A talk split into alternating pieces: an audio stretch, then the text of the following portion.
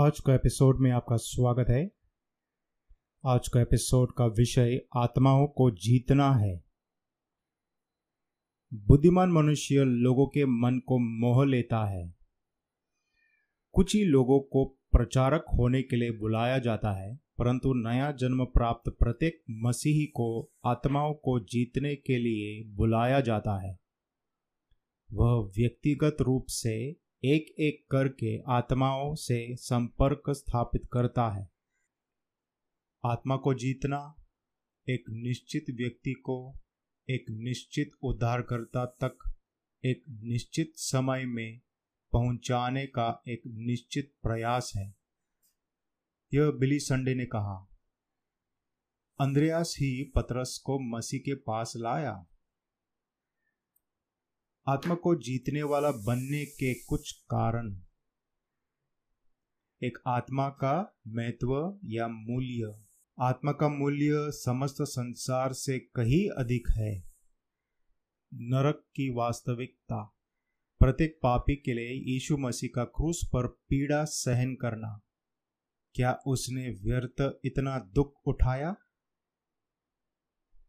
इस संसार की रिक्तता, मूर्खता और खोखलापन। मसीह में हमने कुछ पाया है और हमारे पास कुछ ठोस और बनी रहने वाली वस्तु है, जो हम अपने मित्रों को भेंट कर सकते हैं। व्यक्तिगत कार्यकर्ता में क्या आवश्यक है? उसे प्रेम और लगन की आत्मा के साथ काम करना चाहिए। उसे घमंडी, हट्टी या ढीठ नहीं होना चाहिए।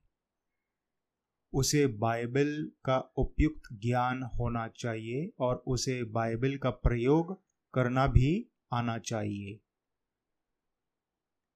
उसे पवित्र आत्मा से परिपूर्ण होना चाहिए। सो आत्मा को जीतने का रास्ता क्या है? इस बात की प्रतीक्षा न कीजिए कि पापी आपसे बातचीत करे या पहले बातचीत आरंभ करे। परमेश्वर की आज्ञा है कि हम उसके पास जाए और उद्धार के लिए बातचीत आरंभ करें। परमेश्वर का वचन पत्रस हमें बताता है कि मनुष्य परमेश्वर के वचन द्वारा नया जन्म पाते हैं। यीशु हमें बीज बोने वाले के दृष्टांत में यह शिक्षा देता है कि हम अच्छा बीज बोए। अवसरों को खोजिए और उनके लिए प्रार्थना कीजिए और तब उनका प्रयोग कीजिए। अधिक सुविधाजनक अवसर की प्रतीक्षा मत कीजिए। मसीह को निश्चित रूप से स्वीकार करने की ओर सीधे उसकी अगुवाई कीजिए। ढीठ या अधिक बोलने वाले न बनिए, उनको भी बोलने दीजिए, तर्क मत कीजिए। यदि संभव हो तो व्यक्ति से अकेले में बातचीत कीजिए। जो कोई किसी भटके हुए पापी को फेर लाएगा, वह एक प्राण को मृत्यु से बचाएगा और अनेक पापों पर पर्दा डालेगा। तर्क वितर्क में मत फंसिए और जल्दबाजी भी मत कीजिए। यह एक महान निर्णय है, जीवन का सबसे बड़ा निर्णय। और यह उचित ही है कि व्यक्ति कदम उठाने से पहले इस पर भली भांति सोच विचार कर ले। जब व्यक्ति निर्णय करने के लिए तैयार हो जाए तो यदि संभव हो तो उससे घुटने टेकने के लिए कहिए। उसके लिए प्रार्थना कीजिए और उसके साथ प्रार्थना कीजिए। और यदि संभव हो तो उसे भी बोलकर प्रार्थना करने दीजिए।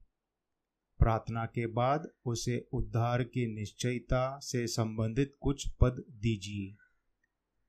यदि संभव हो तो उससे संपर्क बनाए रखिए और उसे निरंतर निर्देश देते रहिए।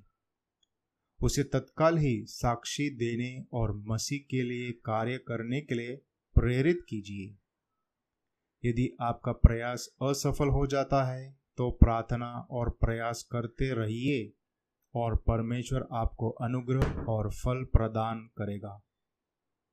इस एपिसोड को सुनने के लिए धन्यवाद। इस एपिसोड से जो कुछ ज्ञान प्राप्त किया है, कुछ कदम उठाइए लोगों को बचाने के लिए। समय घट रहा है। प्रभु यीशु जल्दी वापस आ रहा है। प्रभु आपको आशीष दे।